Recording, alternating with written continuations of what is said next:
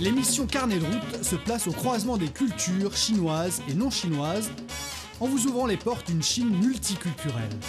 Rubrique Tourisme et Culture décrypte pour vous les traditions ancestrales et les tendances plus actuelles.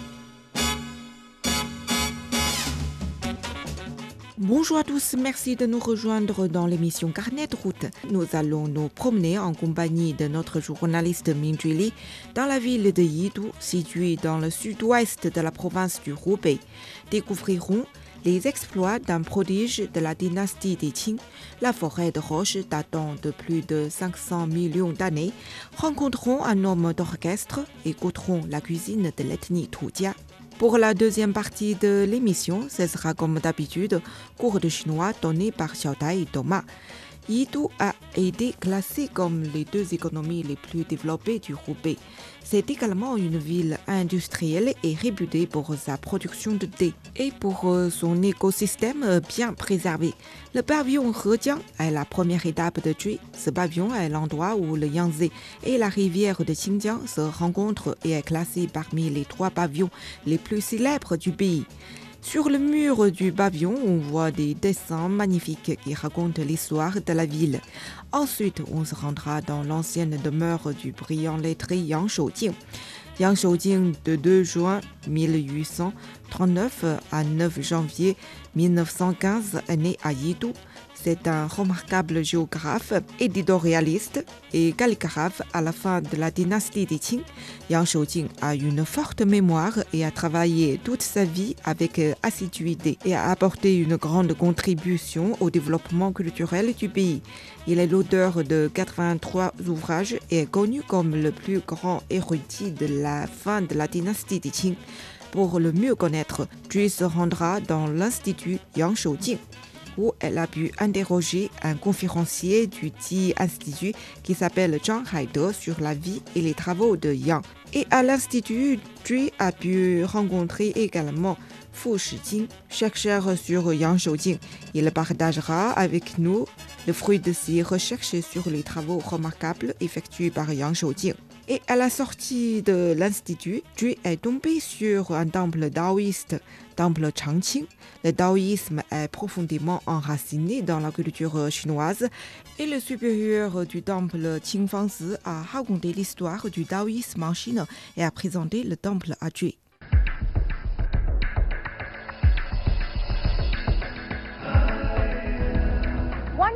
Une ville et trois rivières. Voici l'une d'entre elles appelée la rivière Xinjiang qui traverse la ville de Yidu. L'eau est donc un élément clé de la ville qui s'est développé grâce à elle. Yuyang et Xinjiang, les cours d'eau qui la traversent, se jettent ensuite dans le puissant Yangtze. Ici, vous pouvez vous imprégner de cette riche et unique culture au bord des rivières et de l'histoire de la ville. Ce n'est que le premier des deux épisodes sur Yidu, alors grimpez à bord et rejoignez-moi, je m'appelle Joey. Yidu est situé dans le sud-ouest du Hubei, une province du centre de la Chine. Pour vous aider à situer plus facilement ce lieu, dirigez-vous vers l'est depuis ici, sur 1000 km, et vous arriverez à Shanghai. La charmante ville de Yidu, qui est animée, entourée d'eau et de montagnes, abrite à 400 000 personnes. Cette agglomération a connu un essor notable pendant cinq années consécutives. Elle était classée parmi les deux économies les plus dynamiques de la province du Hubei. Yidu est une ville industrielle axée sur l'électronique, l'énergie et l'ingénierie, mais est également réputée pour sa production de thé et répond au surnom de terre d'agrumes. Ajoutez un cadre magnifique, une pincée de loisirs en plein air et beaucoup de culture et vous obtiendrez Yidu.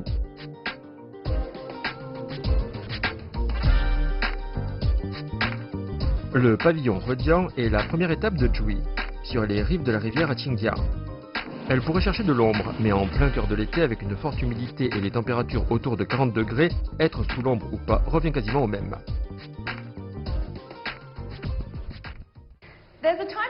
Durant la période des trois royaumes au IIIe siècle, le pays était divisé en trois États, Wei, Shu et Wu, période considérée comme la plus sanglante de toute l'histoire de Chine. Et une des batailles les plus importantes de cette période s'est déroulée ici, à Yidu. En résumé, le chef du royaume de Shu, Liu Bei, a voulu venger la mort de son frère juré en déclarant la guerre au royaume voisin, le royaume de Wu, qui avait perpétré l'assassinat. Et même si le royaume de Wu a subi des pertes au début, ils ont réussi à renverser la situation. Ils ont mené une contre-attaque et ont brûlé une grande partie du camp des Shu, remportant ainsi une victoire décisive. Quant à Liu Bei, il n'a pas eu la vengeance qu'il voulait, mais il nous a laissé une histoire vraiment épique à raconter.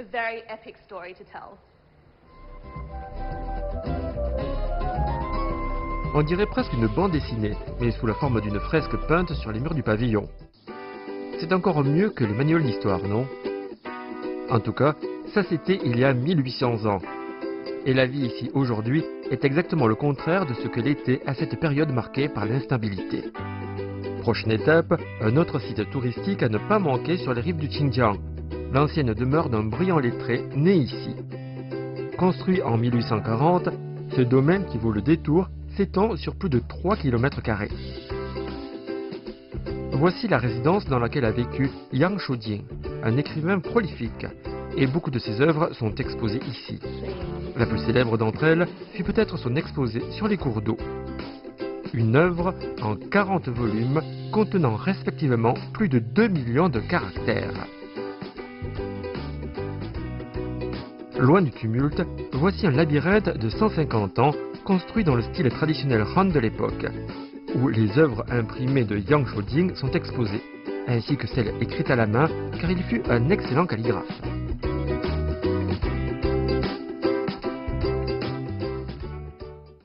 Après avoir exploré tous les coins et recoins de sa demeure, Jui n'a pas encore fini avec lui. Sur les rives de la Yuyang se trouve l'institut éponyme Yangshuojing, niché dans les zones humides de la baie de Tianlong, et officiellement devenu un parc national en mai 2015.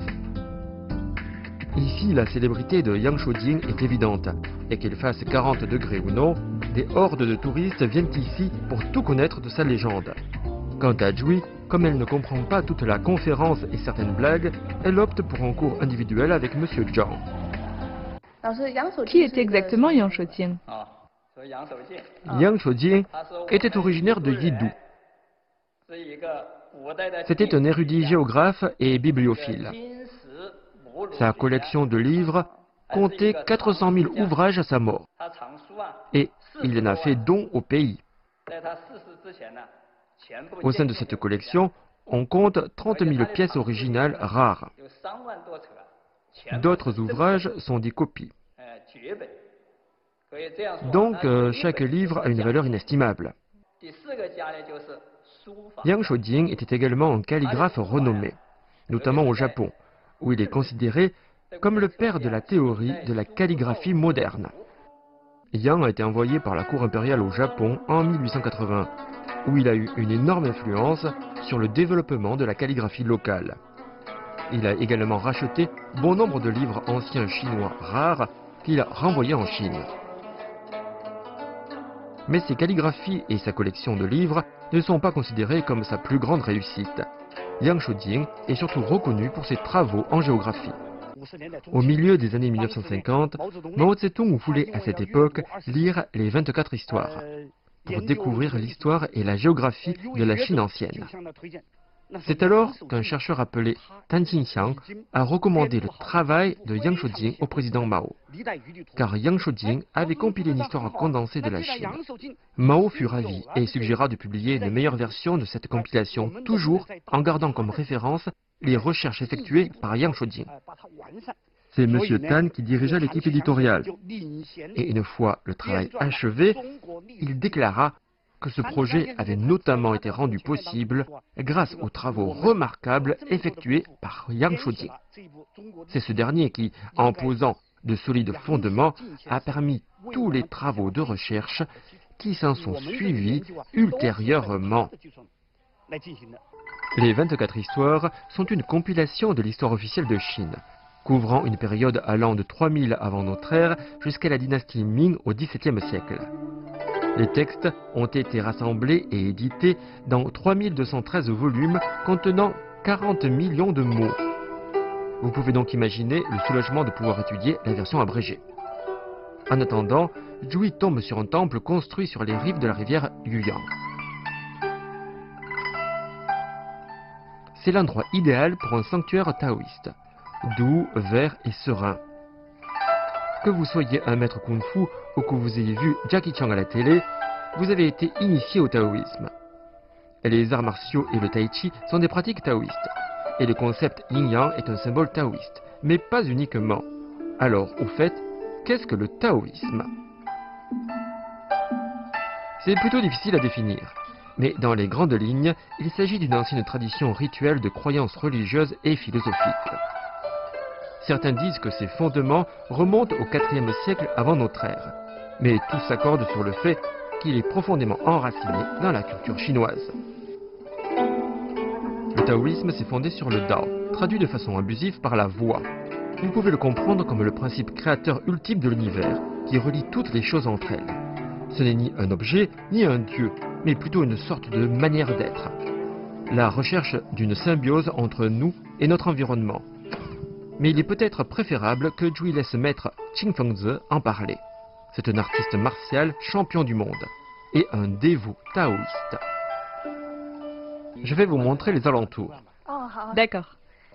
Ce temple que nous visitons est un temple taoïste. Le taoïsme est né en Chine et son histoire est très longue. L'une des idées fondatrices de cette philosophie est la gratitude. Par exemple, la piété filiale est issue du taoïsme et suggère que les enfants doivent respecter leurs parents. Il existe également le principe de Tuanshan, qui consiste à convaincre autrui de faire le bien autour de lui. Ainsi, l'homme, qui est le plus intelligent sur la Terre, doit faire preuve d'empathie pour tous les autres êtres vivants, raison pour laquelle les adeptes appliquent le concept de Tianzhen Heyi, qui met l'accent sur l'harmonie entre l'homme et la nature. Les taoïstes doivent respecter la nature et développer une éthique vertueuse. Tianzhen Heyi signifie littéralement l'union de l'homme avec la nature. Et regardez autour de Jui, elle est vraiment dans un paradis terrestre. Sauf qu'il fait 20 degrés au-delà du supportable. Tout est si beau et paisible ici. Je peux vraiment ressentir le taoïsme en action. Vous savez, un des principes du taoïsme est d'atteindre l'union ou l'équilibre avec la nature. Et je pense qu'une grande partie de tout cela vient du non-agir, c'est-à-dire laisser les choses suivre leur cours. Et je crois que c'est ce que je suis en train de faire en ce moment en me laissant emporter par le courant. Notre prochaine destination à Yidu est un village construit récemment, d'après la culture locale traditionnelle. Il s'appelle Hongchun, qui signifie le printemps rouge.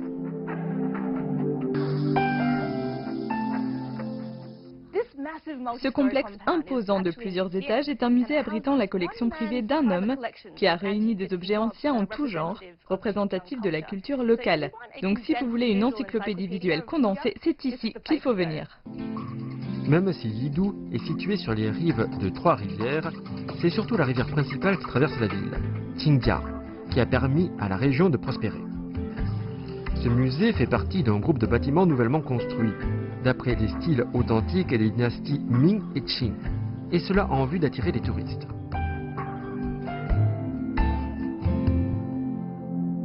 En vérité, ce style n'est pas strictement local. Les murs blancs et les tuiles grises relèvent en réalité du style architectural Hui de la province voisine, l'Anhui. Mais on peut dire que ça fait partie des styles chinois les plus éminents.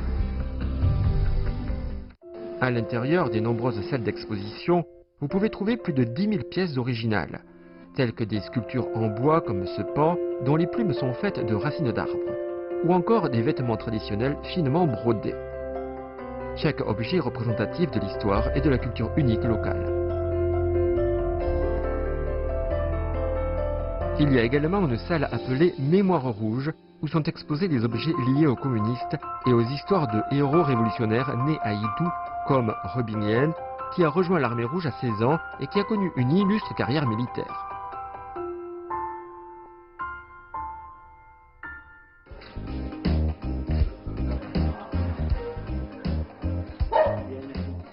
Une des choses que Julie préfère quand elle voyage en Chine, c'est de se promener au hasard dans les quartiers les plus ordinaires pour se faire une idée de la vie quotidienne, car elle ne sait jamais ce sur quoi elle va tomber. Première découverte.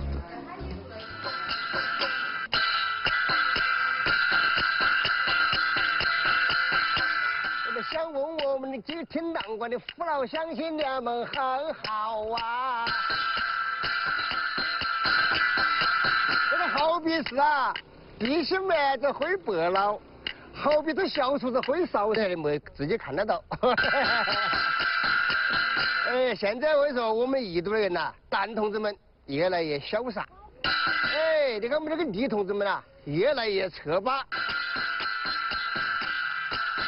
俗话说啊，那是天上九头鸟，地下胡白老。我们宜都啊是人杰地灵，物化天宝。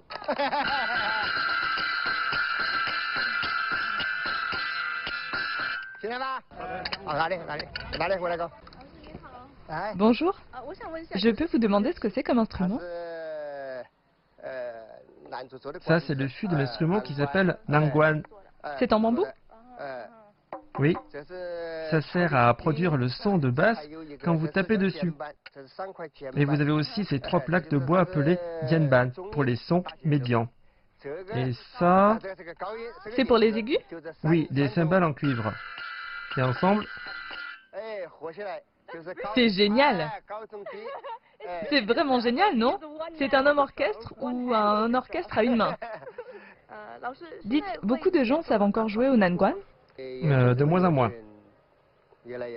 Demain, j'irai dans une école primaire pour raconter aux enfants l'histoire d'un héros de Yidou. C'était un général avec une jambe coupée.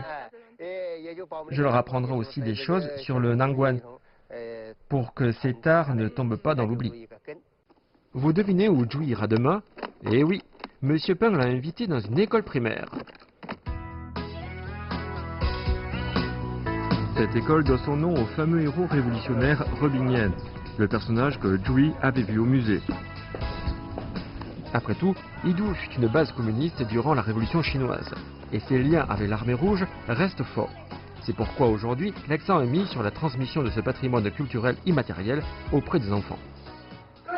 Bonjour les enfants Aujourd'hui, nous avons l'honneur d'accueillir un maître de Nangwan, Monsieur Pan, qui va nous raconter l'histoire de Robin Yen. Alors on l'applaudit bien fort. Le Nangguan est un art oratoire qui a vu le jour à la fin de la dynastie Qing, dans cette région au long du Yangtze. Il consiste à raconter des récits semi-improvisés. Pendant ce temps, Dui se dirige vers la classe à l'oreille et à la sensation de revenir 20 ans en arrière.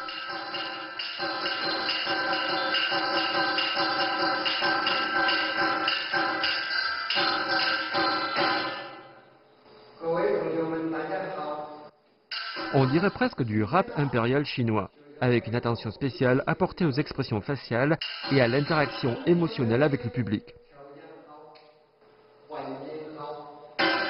Est-ce que je vous raconte l'histoire de grand-père Robin Oui.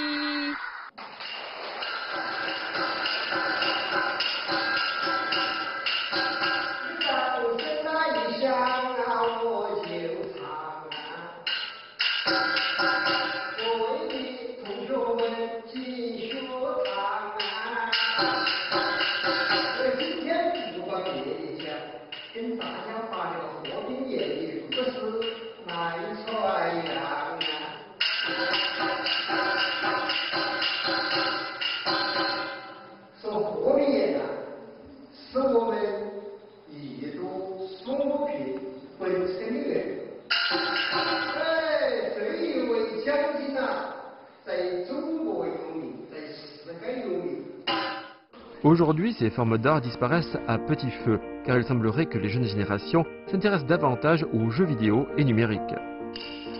Quelque peu touché par cette scène, Jui essaie d'imaginer ce que M. Peng ressent en ce moment et se demande ce que Idou a encore à offrir. À suivre, nous traverserons un labyrinthe de rochers préhistoriques et émoustillerons nos papillets dans un restaurant de la minorité ethnique Tudia.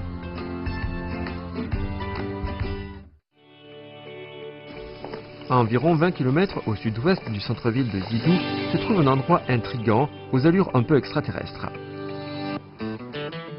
Appelé la forêt de roches de l'Ordovicien, cet endroit serait la forme de paysage la plus dense et la mieux préservée en Chine. La période ordovicienne a duré 45 millions d'années, une durée que Dewey a énormément de mal à se représenter. Ce qui rend le vagabondage dans ce labyrinthe naturel et primitif encore plus surréaliste. À cette époque, une surface beaucoup plus importante de la Terre était immergée, d'où le nombre important d'invertébrés marins.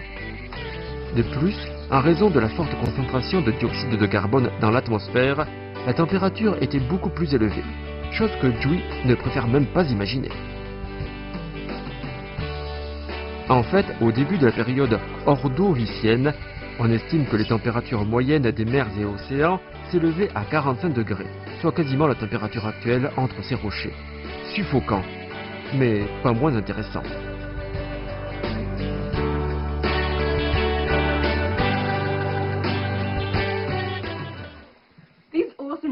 Ces impressionnantes formations rocheuses dans lesquelles je joue à cache-cache se sont formées au cours d'une période allant de 440 à 485 millions d'années avant notre ère. Et le niveau de la mer aurait été de 180 mètres au-dessus du niveau actuel. Donc actuellement, je me tiens sur un ancien fond marin et je m'amuse en imaginant être un organisme primitif qui nage. La période ordovicienne s'est terminée par la deuxième plus grande extinction de masse de l'histoire terrestre. Et nous, les humains, sommes arrivés beaucoup plus tard. En comparaison, 12 siècles font figure de battements de cils. Mais c'est il y a 12 siècles, et peut-être même avant cela, que les Toudias peuvent retracer leurs origines. Avec 8,35 millions de Toudias en Chine, ils sont la septième plus grande minorité ethnique des 55 que compte le pays. Plus d'un quart d'entre eux vivent dans la province du Hubei. Aujourd'hui, les coutumes traditionnelles Toudia, comme la broderie, se trouvent dans des zones très reculées, ou comme ici, dans des musées interactifs. Bonjour. Qu'est-ce que vous faites? C'est de la broderie Troutia, une semelle de chaussures. Oh, d'accord, c'est très beau. Le musée Pandiawan, sur la culture folklorique Toudia, est le seul de ce type dans la province. C'est un piège à crevettes. Elles sont attirées dedans et ne peuvent plus en sortir. Ça a même la forme d'une crevette. C'est une machine qu'on utilise pour presser les feuilles de thé. Elle fonctionne par la force hydraulique. Vous voyez ces deux moulins en bois? Ils compriment les feuilles de thé fraîchement cueillies. Après le séchage et d'autres procédés, nous avons un thé prêt à être bu.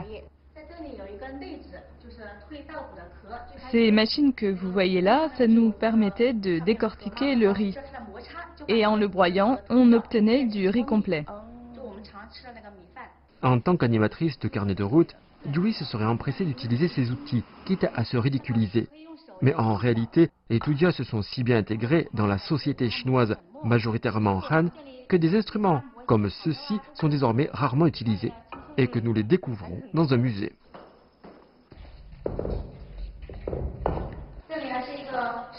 C'est un métier à tisser pour transformer le coton en fil. Essayez. Tenez le coton d'une main, la poignée de l'autre et tournez-le comme ça. Vous voyez, le fil s'enroule autour de la roue.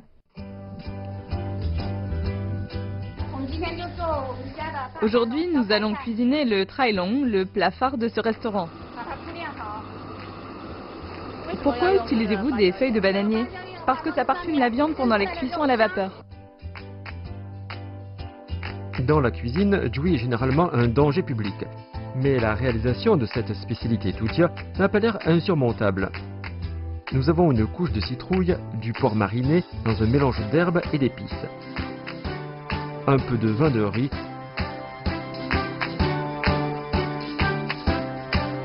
le tout saupoudré de farine de maïs. La caractéristique de la cuisine Toudia, c'est l'aigre et l'épicé. Et ils adorent leurs cornichons, choux et viande en saumure, que l'on déguste en accompagnement du plat principal comme le tailon. « 40 minutes de cuisson à la vapeur et voilà Le déjeuner est servi. Avec une bonne dose d'alcool du cru, Dewey est aux anges. C'est un peu épicé, un peu salé aussi, mais surtout c'est très parfumé. Je pense que je dois essayer un peu de gras. C'est le meilleur morceau, non? Santé. Pour finir, retour dans le centre-ville de Yidou pour un coucher de soleil magnifique et une balade de nuit au cœur de cette ville riveraine. Yidou n'est peut-être pas très grande, mais tout son charme réside dans sa culture et son histoire riche et unique, et dans toutes les choses que vous pouvez voir et faire ici. Mais nous sommes encore loin d'avoir tout vu. Nous ne sommes qu'à demi-parcours de notre aventure à Yidou. Dewey a déambulé dans une ville traversée par trois cours d'eau, à savoir la Yuyan, la Qingjiang et le puissant fleuve Yangtze. Et le prochain épisode sera encore plus condensé, alors soyez prêts et à très bientôt